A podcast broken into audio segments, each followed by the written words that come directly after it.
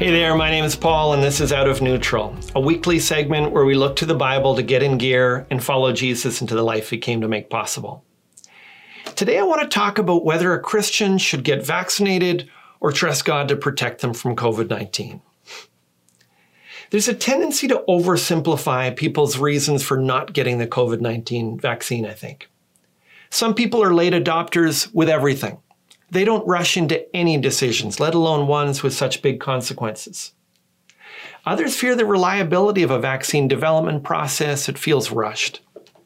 For others, the decision has been, has been influenced by political division and mistrust.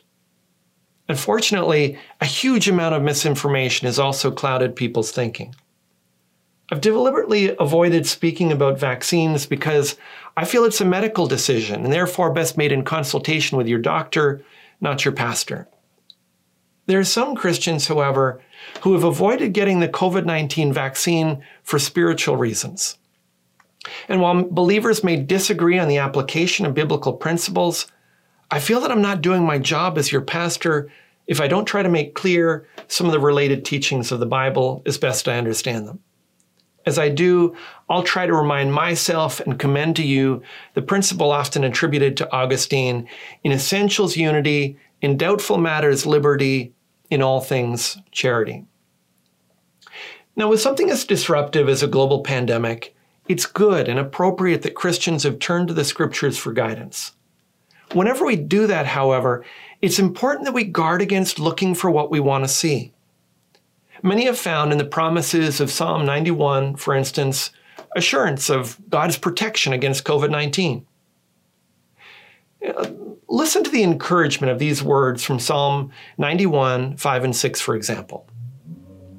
It says, "You will not fear the terror of the night, nor the arrow that flies by day, nor the pestilence that stalks in darkness, nor the destruction that wastes at noonday."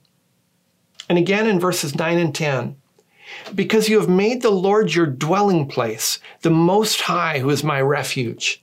No evil shall be allowed to befall you, no plague come near your tent." These are incredible promises of God's protection for those who put their trust in the Lord. It says there's no need to fear the pestilence because no plague will come near your tent. Surely that settles it, right? Christians can't get COVID nineteen. Or can they?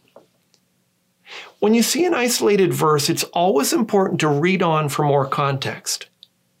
If this psalm is an absolute promise that people who trust the Lord are immune to viruses, we would also have to conclude that believers can't be harmed by animal traps, arrows, lions, or snakes either, because all of those things are mentioned in the psalm.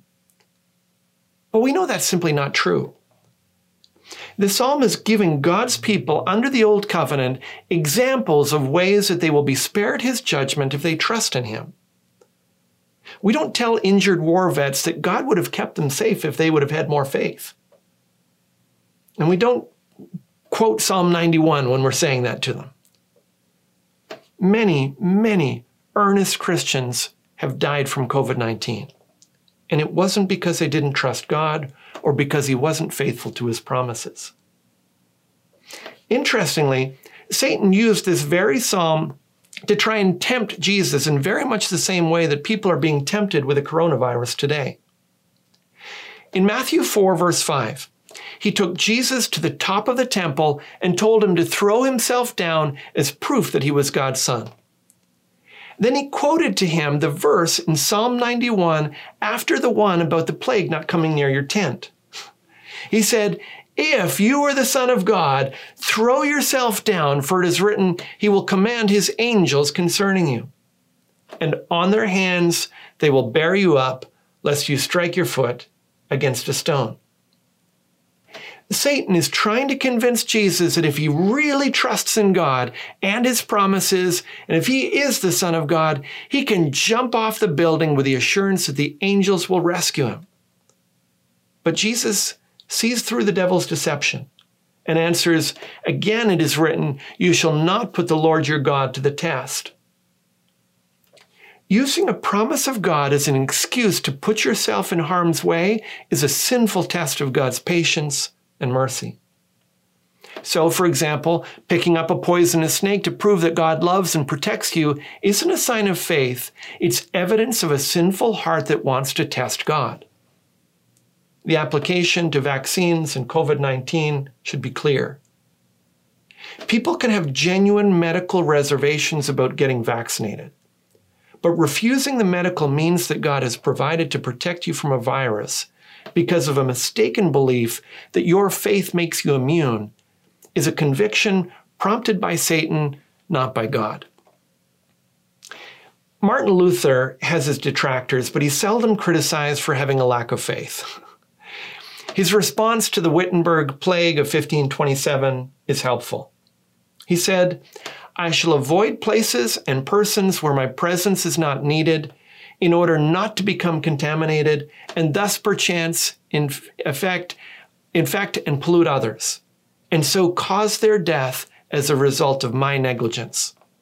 If God should wish to take me, he will surely find me, and I have done what he has expected of me, and so I am not responsible for either my own death or the death of others." May God give all of us wisdom as we seek discernment in these things.